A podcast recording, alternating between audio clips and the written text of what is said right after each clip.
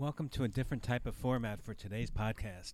Our special guest today is Craig Lucas from 101 Mobility of Harrisburg, and I'm your host, Warren Butfinick.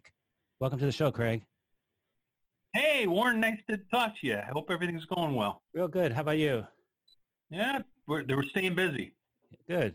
Now, I've seen you at a couple of our support group meetings, and each time I told myself I need to get you on the podcast, I finally got you. So I'm glad you agreed to come on. Well, thanks for having me. I appreciate it. Sure. So just to let everybody know where you're from the harrisburg.101mobility.com is your website. Yes, sir. Monday through Friday, 9 to 5 p.m. And you had two phone numbers, 717-896-6461 and 717-775-5852. Yeah, usually the 5852 is a better number for us. Okay. And you're at 507 North York Street in Mechanicsburg, 17055. That is correct. We're in Suite 3, which faces the building's got a bunch of different companies here, and our office faces south. We got about 1,700 square feet. Oh, good. And people can come in and look around. Is that correct? Yes, but I would have them call for an appointment because one of our rules around here is you don't help anybody by sitting at a desk. You got to get up and go out and see them. Right. And it seems like the things you specialize in are stair lifts, elevators, and patient lifts. Is that the main bulk of your business? Yeah. Ramps, I would throw ramps, stair lifts, vertical platform lifts, elevators, and then we help people out with lift chairs and scooters if they need. But our showroom's kind of small, and like I said, we're more times out there helping people put in machines. Right, and you say your hours are 9 to 5, but I assume that's not a fixed schedule. No, we remain very flexible. If I can get out of here by 10 o'clock at night, I'm doing well. I figured that. Just want everybody to know that you're very accessible.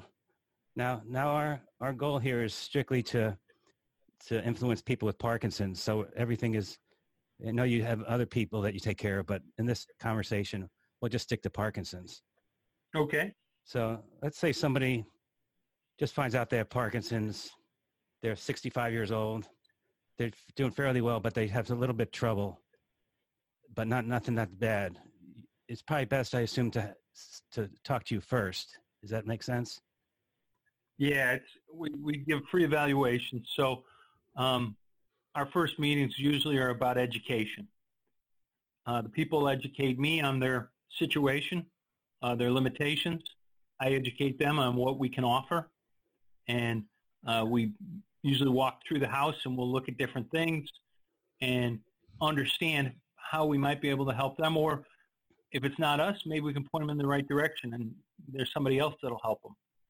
Right, because you may see something that say like, oh, that step over there is going to be kind of dangerous when you get a little bit older, especially with Parkinson's. So maybe we'll put a ramp in there before something bad happens.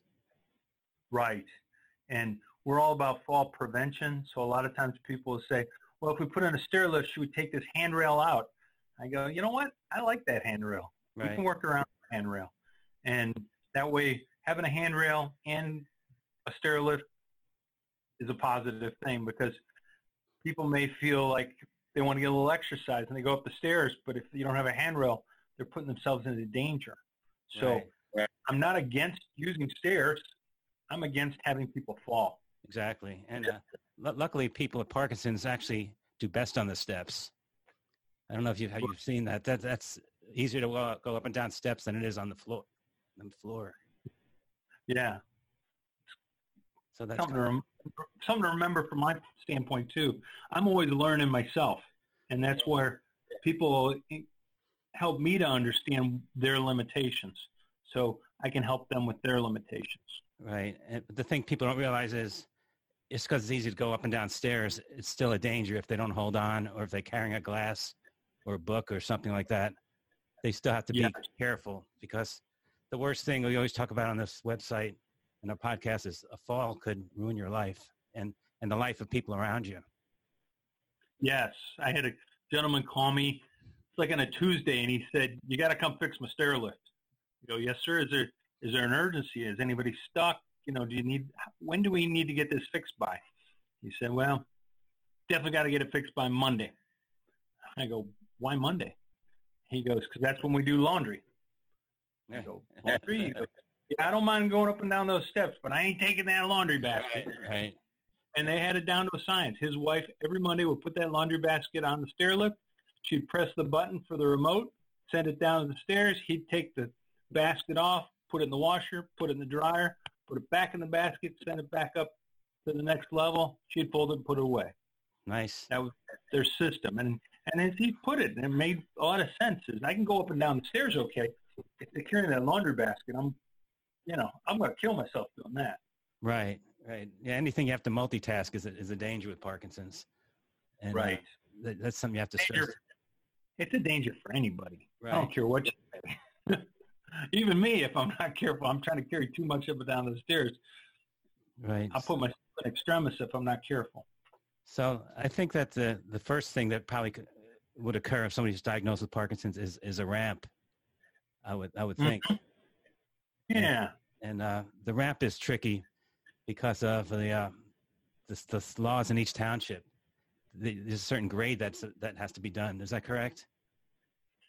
Well, let's kind of roll back then. Let's talk about ramps in general. ADA recommends for every 1 inch of a rise, you should have a foot of ramp. And that gives you a 4.8 degree slope. Now, that has been designed so people that are in a wheelchair and trying to go up it with basically hand motorization can get up and down and get into government buildings and commercial buildings. When it comes to your residence, there are no ADA police that are going to come out and check your house or give you a ticket or give you a warning or any of that. It's your home. You can set it up how you want. Now, you have to be careful. The 1 inch rise or 1 foot of ramp for every 1 inch rise gives you that 4.8 degree slope. And I always tell people, think of it like a big linebacker and a little cheerleader. That little cheerleader gets hurt. That big linebacker can probably take her up any sort of ramp. You can probably pick her up and carry her. But if it's the other way around and you're that little cheerleader is trying to push that big linebacker up the ramp, it could roll back over the top of her. And now you got two people right in wheelchairs. So I like the 1 inch rise, 1 foot of ramp ratio because it keeps it so that any caregiver or anybody can help somebody up a ramp. And I've had people come back and they decided for every 2 inches of rise, they wanted a foot of ramp. I'm like, that's fine. And it was fine with the family, but all of a sudden they had caregivers that were having problems. Right. So they asked me to come back and put in more ramp. And I'm like, okay. And so it's one of those things where you got to fashion it to make sure it supports and helps you. And you got to also think long term because you might be able to roll your significant other up a ramp right now, but are you going to be able to in a year, 2 years? And what does that look like? So I want people to, we're not out to stick it to people, we're out to help people. And so I try to caution people not to waste their money or make us come back again and redo something that they could do in the first place. Right, because you can't go wrong with doing it with the 1 inch per foot. Yeah, it's a good guideline. And that's why the government takes a long time to come up with any decision. So if they made that decision, they put a lot of thought into it. Right. Now, the rise we're talking about, assume each step is roughly, 6 inches or so when you're going on a porch? I wouldn't assume anything. I'd take a tape measure. Yeah. But I'm just saying, roughly 6 inches, you have 3 steps. That's 18 feet of ramp you need. Right. And there's another thing you have to look at the slope of the terrain. Does the slope come up to meet you, or does the slope of the terrain at the end of the ramp go down? If the terrain goes down, you got to be careful because that is increasing your rise. Right. But if it's the other way around, you might not need as much ramp because that land comes up and becomes a natural ramp in itself. Right. So sometimes you probably go to people's homes and they've got 20 inches of rise. And they think they can get away with a small ramp, but it doesn't work that way. No, so we look at the overall rise on the terrain and the porch, let's say, and we recommend what we think is going to be the best fit or the best situation. One lady I thought was very insightful. We were talking with her about taking, she had a choice of going on the front door or the back door, and she just looked at me and said, "I want to go on the back door." I go, "Okay, why the back door?" She said, "Because I don't want to put out a sign to all the hoodlums out there that there's somebody that needs help. Right. Sometimes they feed on us, the weaker ones." And I go, I wouldn't consider you weaker, but I like your point. And I'm going to kind of put that in my bag of tricks because I like the fact that going in the back door was about the same as going in the front door, and you might as well go back door just so you don't bring attention to the house. Right. Now these ramps, you said that you can go back and put in extra feet, so that your ramps are not concrete then. They're metal ramps? Right. We do portable ramps, and we do a modified ramp that's basically in segments. And so it's like, in some ways, it's a big erector set. We have different lengths of ramp and handrails and feet so that we can take all our parts and make a ramp for you. And because it's a modular ramp, it's not necessarily a permanent ramp. So you can get away with not having to, in some jurisdictions, you don't have to get a permit and go through all the legal stuff. It becomes a simpler evolution because it only takes 3 or 4 hours to set it up. And now it's sturdy. It's 36 inches wide. It's got handrails. But if you need us to take it down or put it up, we can. We not only sell them, but we rent them. Usually a good rule of thumb is $10 a linear foot for ramp rental and $40 a square foot for ramp purchase. And we try to put a 5 by 5 foot landing in front of the door, so it helps you negotiate a door, the opening and shutting of a door without having to worry about being on an angled surface. Right. And then every time you take a turn, you want another 5 foot by 5 foot landing so that you can make the turn effectively. And if you have to do like either a 180 or a 90 or something like that, and then every 30 feet you want to put one on there just as a rest area. So you sound like you have a lot of options, especially if it's temporary. Right.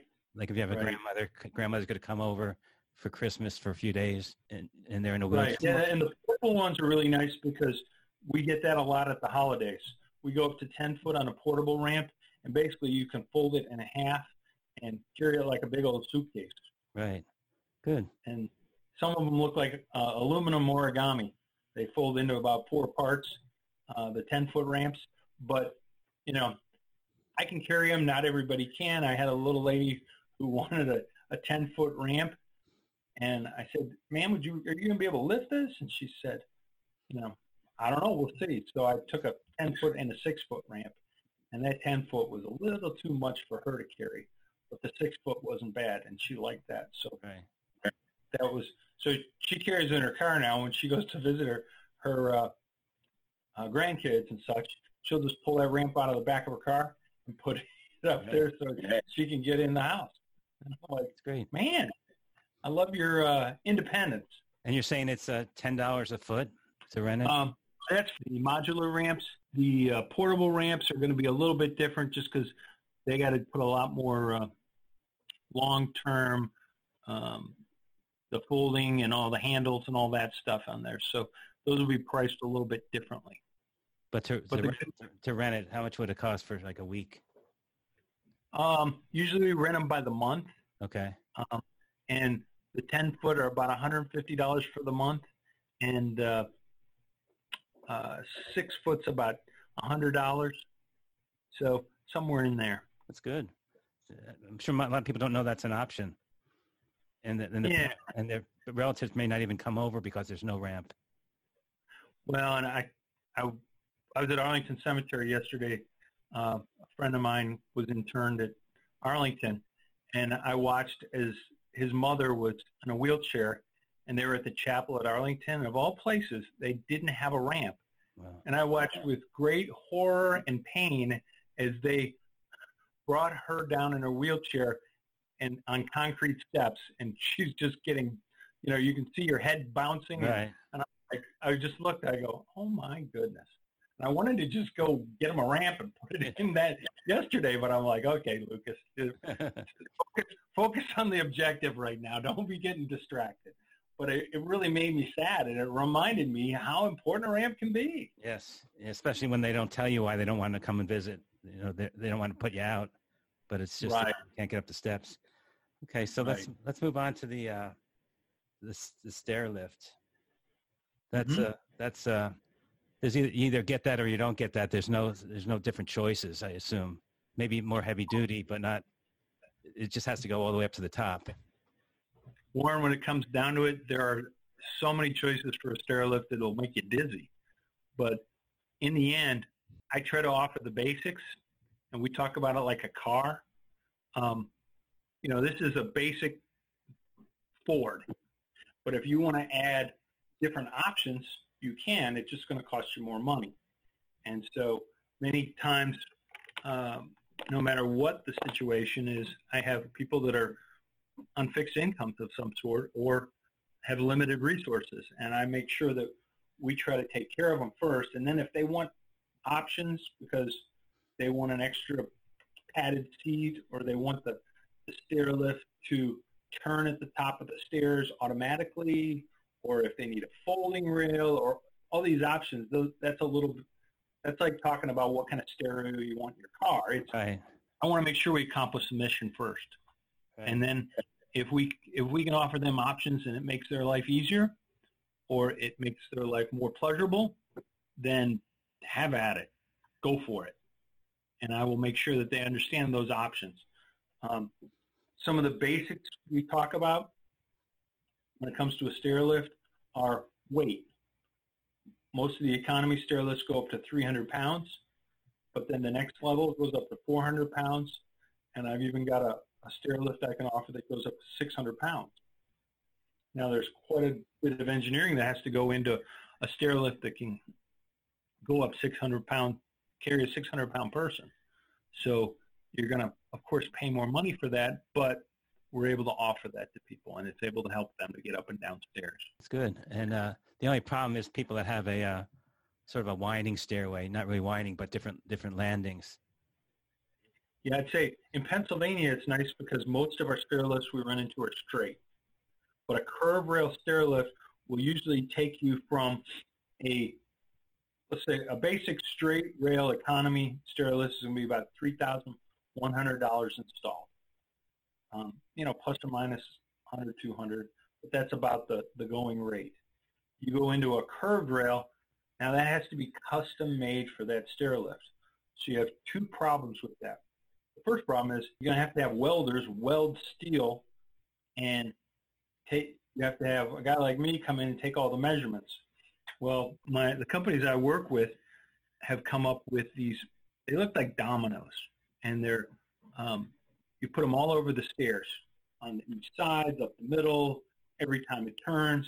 So I put my dominoes all over the stairs, and I take a Rebel EOS camera, and I shoot about 90 to 100 pictures at every different angle on that staircase. And then I feed that into my laptop, and the program tells me if I did it right or not. And if I did it right, then it says, you're okay. I send it to Bruno in one case. Bruno will take that, download all that information, and basically make a topographical map of your winding staircase.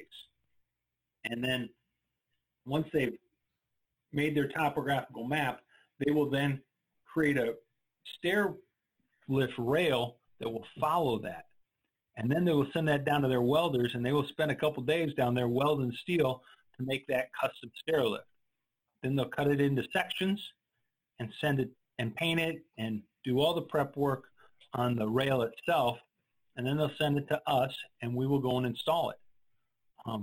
It is quite a production and increases your cost 3 to 4 times what a normal stair lift would be. But it is something to behold. It is quite a built like a tank. It's right. Not going anywhere. Right. And so it's very stable. And that's always one of the fears when you're using a stair lift is that it might not be stable. So we're very careful to over-engineer the machines we work with and over-engineer the installations. Okay, so standard ramp is about $3,000, $3,000 to $4,000, and the one that you have to do to go around the corners is about 2 to 3 times that amount of money. Yeah, we break it down into a straight stair lift, $3,100 if it's a 16-foot or less stairs, and then a curved rail is 3 to 4 times that cost. Right. Now, does that push people into realizing that maybe an elevator may be a better idea? Well, and the elevator guys always tell me it's much cooler to be in an elevator. And I go, you know what? I got to admit, it is pretty cool.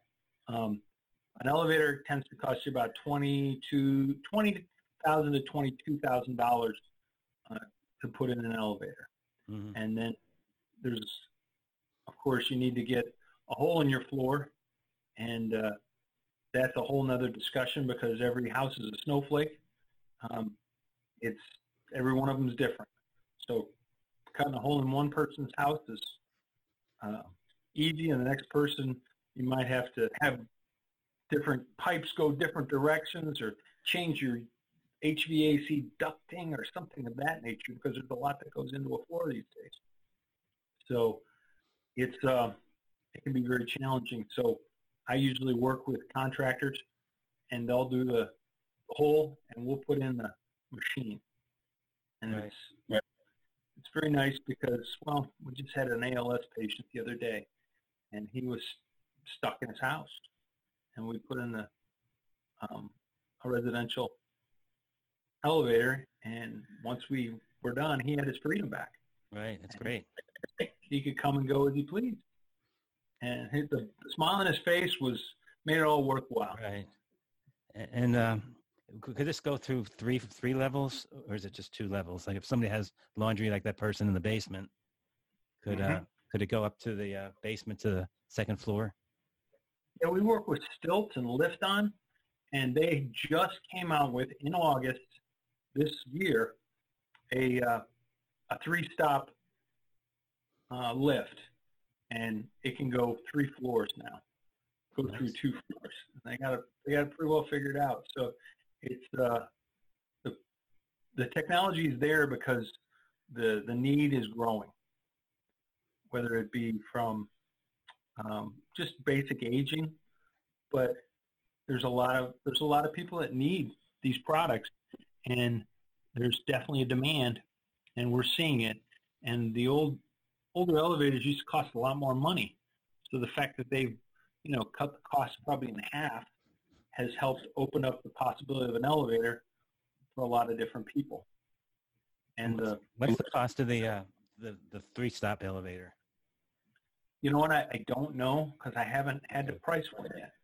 So I figure the duo that we carry is about $20,000, and the trio is about $22,000 to $24,000, and that'll fit a wheelchair. I can only think that a 3-stop is just going to be a little bit incremental above that, like $30,000 to $30,000 in that range. I think it's probably going to be less than 30, yeah. But I don't know. Yeah, because that does give people a lot of freedom. Yeah, and it's life-changing. I mean, I had a lady, she had us put in a stair lift, and we're putting it in, and I started joking with her. I said, Barbara, you're going to have a lot more room to roll around in here. And she looked at me dead in the eye, and she goes, Craig, I haven't slept in my bed for 2 years. I just want to get upstairs and sleep in my bed. And I went, you're breaking my heart. Right. I looked over at Lindell, one of my installers. He goes, I got this. I heard it. I got it. No problem. She'll be sleeping in bed tonight. She was. So it was great. It's one of those things that really keeps you motivated to do your job and do it right. Right. Now we talk about Parkinson's being it's progressive. So it's, right. It's not like a stroke or something, or somebody had a leg taken off or some disability like that. This is something every 6 months they'll get a little bit worse. So you have to plan ahead. It's different than people that have just a disability, I would assume. Mm-hmm. So yeah. But the items are still the same. There's nothing special about Parkinson's items. Is that correct? It's just same. It's just a matter of needing more help as time goes on. I think the big thing to remember is transfer. So if somebody's in a wheelchair and they can transfer, they can use a stair lift. If they can't transfer, they can't use a stair lift. And so that progressive problem of, you know, I can go upstairs today because I can hold on to a handrail, hold on to the handrail and go. Now I need a stair lift. Okay. Now I'm in a wheelchair and I can't transfer. Now that's a game changer. Had a gentleman, his wife is in need. She cannot transfer over to a stair lift any longer. And we're going to put in what's called an individual platform lift. So basically, it's like a stair lift in some ways because it goes up and down the stairs. In fact, it's going to be on the. We're going to pull out the stair lift. We're going to put this IPL in its place. And what it is it's a big platform that you can roll a wheelchair onto, and then you press the button, and it takes you downstairs. And that platform stays level and just has two rails on either side of it, and it kind of floats above the stairs till it gets down to the floor, and then she's going to be able to transition from that platform to the, in this case, it's the basement floor. And it's a great option. We use the Butler ones because they're built like tanks. They're just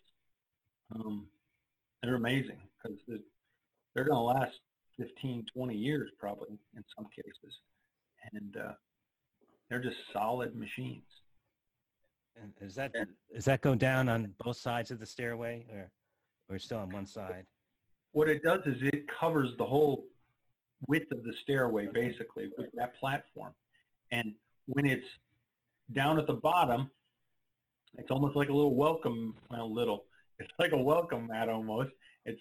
That platform will lie flat on the basement floor in this case, and people can walk right over the top of it. And it has the rails; they'll be on both sides of the staircase, and that'll be powered up and down. And so when it's not in use, they'll just send it down to the basement and let it lie flat, and they can use the stairs just like they always did. Nice, right? And how much does that cost? Do you have a price on that, roughly? We're about $20,000 for one of those. Okay. So as you get it in the higher end, it's kind of a difficult choice whether you go with an elevator or one of those lifts.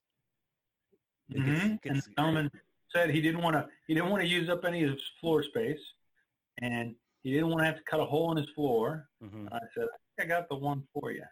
And so it was fun because I was having a conversation with the president of Butler Mobility and the owner, and I said, you want to go on a sales call with me? And he came with me, and he helped me take the measurements and go through the whole process, and he was able to teach me some good stuff, too. It was nice.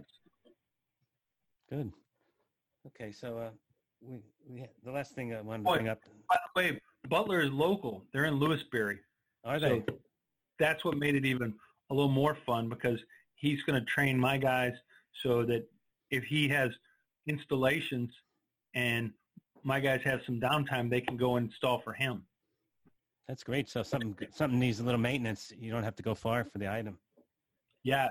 Yeah, it's local, and it's nice because we're building a relationship with them that'll be a win-win for everybody. And what's the name of the company, Butler?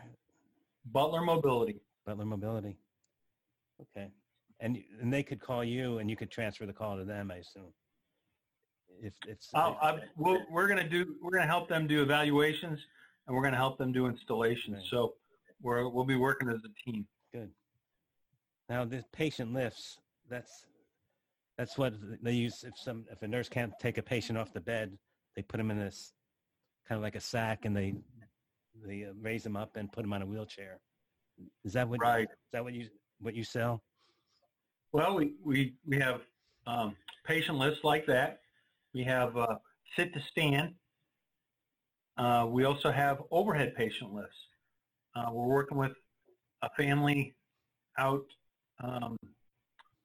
Newville, and they needed a patient lift with a rail system that's going to go through 5 different rooms in the house.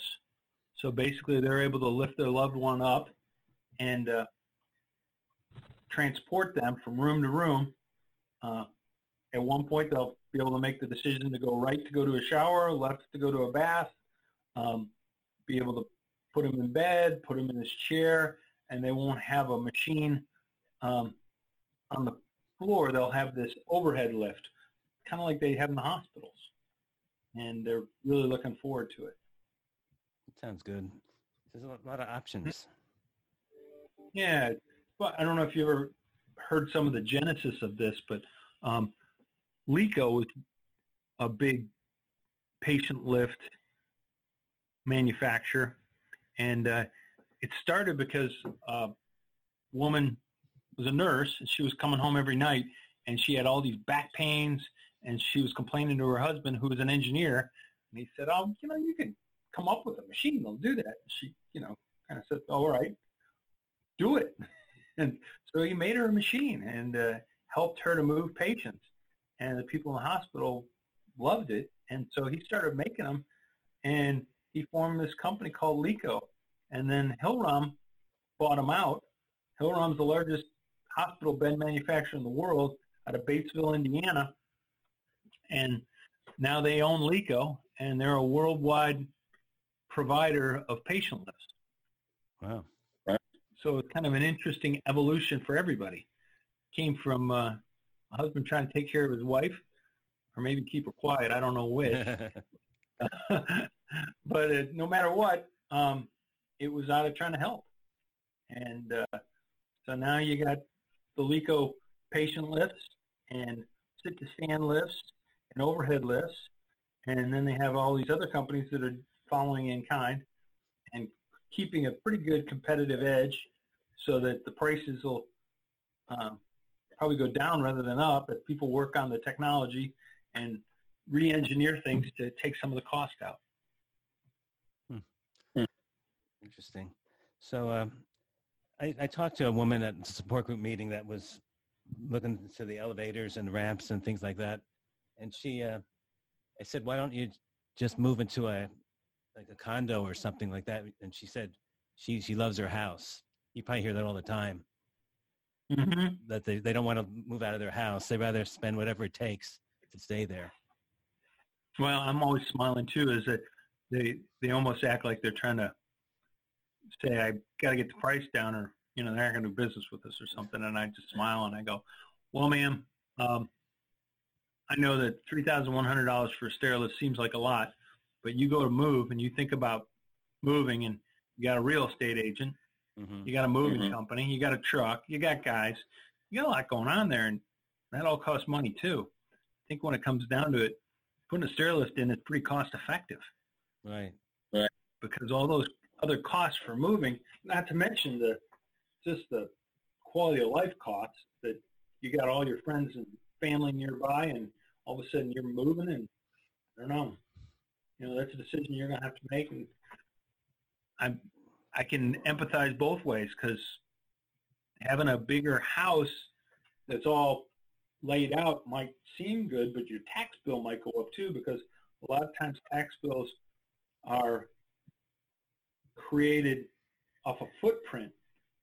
And so if you take a 2,000 square foot home that's 2 level and now make a 2,000 square foot home that's 1 level, that's a tax bill, I think, that's twice as high. I'm not a tax expert, but mm-hmm. somebody could check that out and find out for me. I'd like it, just because I can help guide some of these people that in their understanding, because in the end, there's a lot of costs in the movement. Right. That's why a lot of people, I know they say they wish they had a 1-floor house, but some people are just attached to their house. So it's for a really nice house is pretty expensive. $3,000 is not that much compared to the price of the house. Mm-hmm. So, right. The cost of moving gets pretty high. Mm-hmm. Okay. So if you have the Parkinson's patient comes in, before they even need these things, maybe ramps, they could just have a discussion with you. You could set up a file, I guess, and then as they get worse, they can come back and sort of pick what they want to change. Does that make sense? Yes. And I love when people get into the conversation before they build a house. Maybe before, it's almost like somebody should, the stuff that kills you is the stuff you don't know. Right. The width of a door. I have a gentleman that wants to put a patient lift in, and I asked him just over the phone, what's the width of your doorways? And he goes, well, let me go check. He said, one of them was 26 inches wide. And I go, that's not very wide, sir. And he goes, I didn't think of that. Mm-hmm. I go, yeah, and he's like, I'm going to have to widen that door, aren't I? And I said, well, that seems like the cheaper option, because you're limiting yourself on the machines that you can use on a 26-inch wide door. And so he's kind of in that scratching his head, thinking about what he wants mode. But if you're early on and you can get doorways to be 36 inches, if you have a choice, and you have the choice between a 30-inch door and a 36-inch door, choose the 36-inch door. Mm-hmm. It might be a little bit now, but it's going to help you later, because a gentleman had me come to do a ramp. And, I looked at it. I created some pencil drawings and kind of said, okay, this is what I recommend. And then I said, can I see the wheelchair? And he showed me the wheelchair, because his wife was in rehab at the time. And I realized that the wheelchair was wider than his door. And so I told him that you're probably going to need to widen that door before I even think about a ramp, because you're not going to get her out of the house with that. The width of the door was narrower than the width of her wheelchair, and the math just wasn't going to work. And he just looked at me and he goes, I never thought of that. And I go, yeah, sometimes it's nice for a guy like me to come in with a fresh set of eyes that can point out stuff that has been there the whole time and you just didn't even think about it. Right. Good. So it's definitely a good idea as soon as you're diagnosed to develop a relationship with your company. Yeah. Well, we're here to help. So just to be able to walk through and say, okay, these are some things you can think about.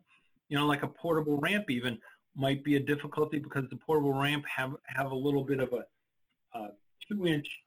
I wouldn't call it a rail. I'd just call it a safety, so people don't go driving off the edge of a portable ramp, but that can be a problem because you have a storm door maybe, and that storm door will now get caught up on that little edge of that portable ramp. So maybe we can point out, okay, here's a way you can solve that.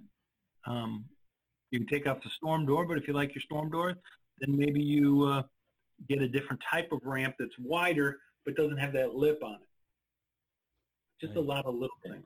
Yeah. So that just want to bring me into the idea that I know you don't talk about yourself personally, but what was your job before you did this for the government?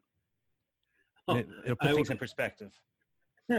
I was I went to the Naval Academy and I got an engineering degree, because everybody's got to be an engineer from the Naval Academy. And then I was a Marine pilot for 11 years, and I flew helicopters and jets, and I was the quality officer for a Harrier program. So I not only flew them, but I made sure they were working. So my joke is that they always handed me the worst aircraft every day to go flying in, because I was a quality officer. And I'm like, I don't know if I like this job. I always get the worst aircraft. Right. And they said, well, we know you're checking the quality, then you're not going to let anything launch that isn't going to work. And so you come to realize that quality is pretty important when it comes to machines and the way things are done, and doing them by a certain procedure and process so that you can depend on them. Right. So you're definitely qualified to do this, what we're talking about. Yeah, I'm probably a little overqualified, but the good news is I'm able to help people out. And the worst thing that happens is the airlift stops. We're doing a lot better than when an aircraft stops midair. Right. It's a little more complicated. So those Harrier, is that the jump jets? Yeah. My squadron helped support that movie. I don't know if you ever saw True Lies. Right. With Arnold Schwarzenegger and Jamie Lee Curtis. Mm-hmm. So it was a lot of fun. They went down to Key West, and I was stuck up in North Carolina making sure they had good aircraft. And one day they said they needed to change out an aircraft. And I said, well, why don't I bring it down to you? They go, oh, no, you're not. I go, what do you mean? They go, we're going water skiing with Jamie Lee Curtis tomorrow, and you are not getting on that boat. I go, whoa, what? And they go, no, we'll just come and pick that up. I'm like, you guys are not taking care of me. But, yeah, it was definitely a good introduction for this. And it was a lot of fun. And when you have trouble fixing something, it's always possible to fix it, just a matter of time. So you don't give up till you learn it. Yeah. And it's there are certain things that the top mechanics do versus some of the things I've seen where people have tried to move a stair lift that they got on online. Mm-hmm. Lindell's one of my lead technician, and he was out in York, and he called me. He was supposed to do service on a stair lift, and he called and said, Craig, you're going to need to come see this. And I looked, and I'm all right. So I got in the car and drove over there, and I look, and sure enough, this guy's neighbors had all pitched in and went on Craigslist and bought him a stair lift. And they went and installed it, and it was a thing to behold. And I looked at the guy, I think his name was Bill, and I said, Bill, was there alcohol involved when they installed this? He said, well, I don't think so. And sure enough, on his maiden voyage on his stair lift, it got about halfway down the stairs and stopped. The reason was because there were two rails, and where they were attached, they weren't necessarily straight. There was a little angle in there. Stair lift got to that middle section, and it said, I don't do turns, I'm a straight stair lift. And Lindell did a nice job of helping the gentleman out and getting it running, but it would not be the way I'd recommend it. So sometimes people will call me and they'll ask, my grandma's stair lift, I'd like to put in my house now. And like, no problem. If you got it running, we'll come make sure it works, and then we'll remove it, and we'll reinstall it. And the key is going to be how old it is and if there are parts available. So they get too old and the parts are obsolete, and they might not be able to do anything with it. So it's really going to depend, but we can at least help advise people, at least. And sometimes we just do it over the phone and say, okay, this is what I'd do. If somebody wants to change batteries or something, I say, okay, open it up, take pictures, go take your batteries over to Batteries Plus, tell them you want the exact same batteries, come back, pull out your pictures, make sure you put it back the way it's supposed to be. You could wind things down now a little bit. You think we hit all the topics? I think so. One thing with 101 Mobility is that we're a franchise, so there's 70 of us across the country, and because of that, we get better pricing because there's just nobody that buys as many machines as we do. And then we get some good marketing materials, both electronically and the website. So you can always visit our website, or brochures. If you want, I can bring some over, or you can come by and get some. And then the third thing, probably the best part, is we get together every 6 months and we compare notes and we learn from each other. So there's nothing like 70 owners getting together and pointing out, this is what I learned here, or don't do it this way, I learned the hard way, or here's a new company that is out there with a new machine that I think is going to help change people's lives, and we're all ears to that stuff.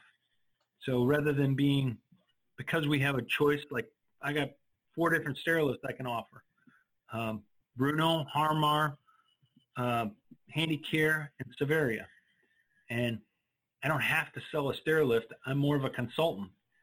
I go, okay, I think this stair lift is a better application for this situation versus selling one kind of stair lift, and you're going to have to like this in every application. Right.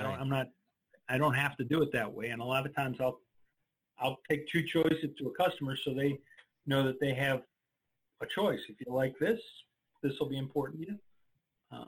And it's very nice from where I sit is I don't have to be a salesman. I can be a consultant. Right. And you give at least your company and yourself to give an appearance like you go the extra mile for people. And the people I hope hang. That we try. We try our best. Right. The problem is we're sometimes we're just not growing as fast as we should. Mm-hmm.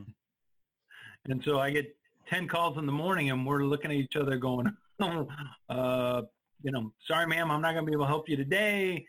You're going to be on the lower priority because I got somebody who's stuck, and they really need our help right now. So I feel like a doctor going into triage and trying to decide who gets to the emergency room first. Right, the sickest one's first. Right. Right. But if you do, when you have the time to see people, everybody is satisfied, it seems. That's the impression I got when I saw you at the support group meeting. You have an empathy. Yeah. We've had some great customers, and they're like family.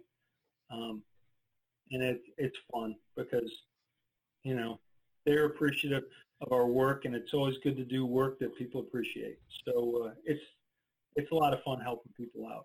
And where's the best way to contact you? Is it the harrisburg.101mobility.com or the phone or texting? Yeah, they can go on our website, and there's a place where you can put a contact information in. You can call the phone. My email address is clucas@101mobility.com. So an email works too. So the good news is we had a new customer service person that just started, so she'll be able to help too. And her name's Dina. And so I'm getting help. Yeah. So that's all good.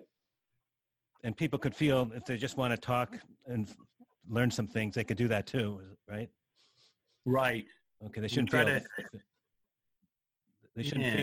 feel afraid to call you without being ready to buy something. Right. Right. If they have questions, we enjoy talking to people. The problem may be that we might have more people calling than we have the ability to answer at the same time. Right. But we try to get back to everybody before we go home every night. So as long as you don't mind getting a call at 8 o'clock at night, mm-hmm. then we'll try to return those calls and make sure that we're taking care of everybody. Good. Well, thanks for coming on the show. I hope we spread your message a little bit because I like what you do. It helps people. And I think the more people have these items, the less falls there'll be. Yeah. Yeah, we'll never know the falls we prevented. Right. But like we always say, it's not just the patient's fall. It's the spouse, the children, that are affected by that. Definitely. Well, thanks for coming. Thanks, Warren. I appreciate it. It's fun to talk about it, and hopefully we can help somebody out somewhere.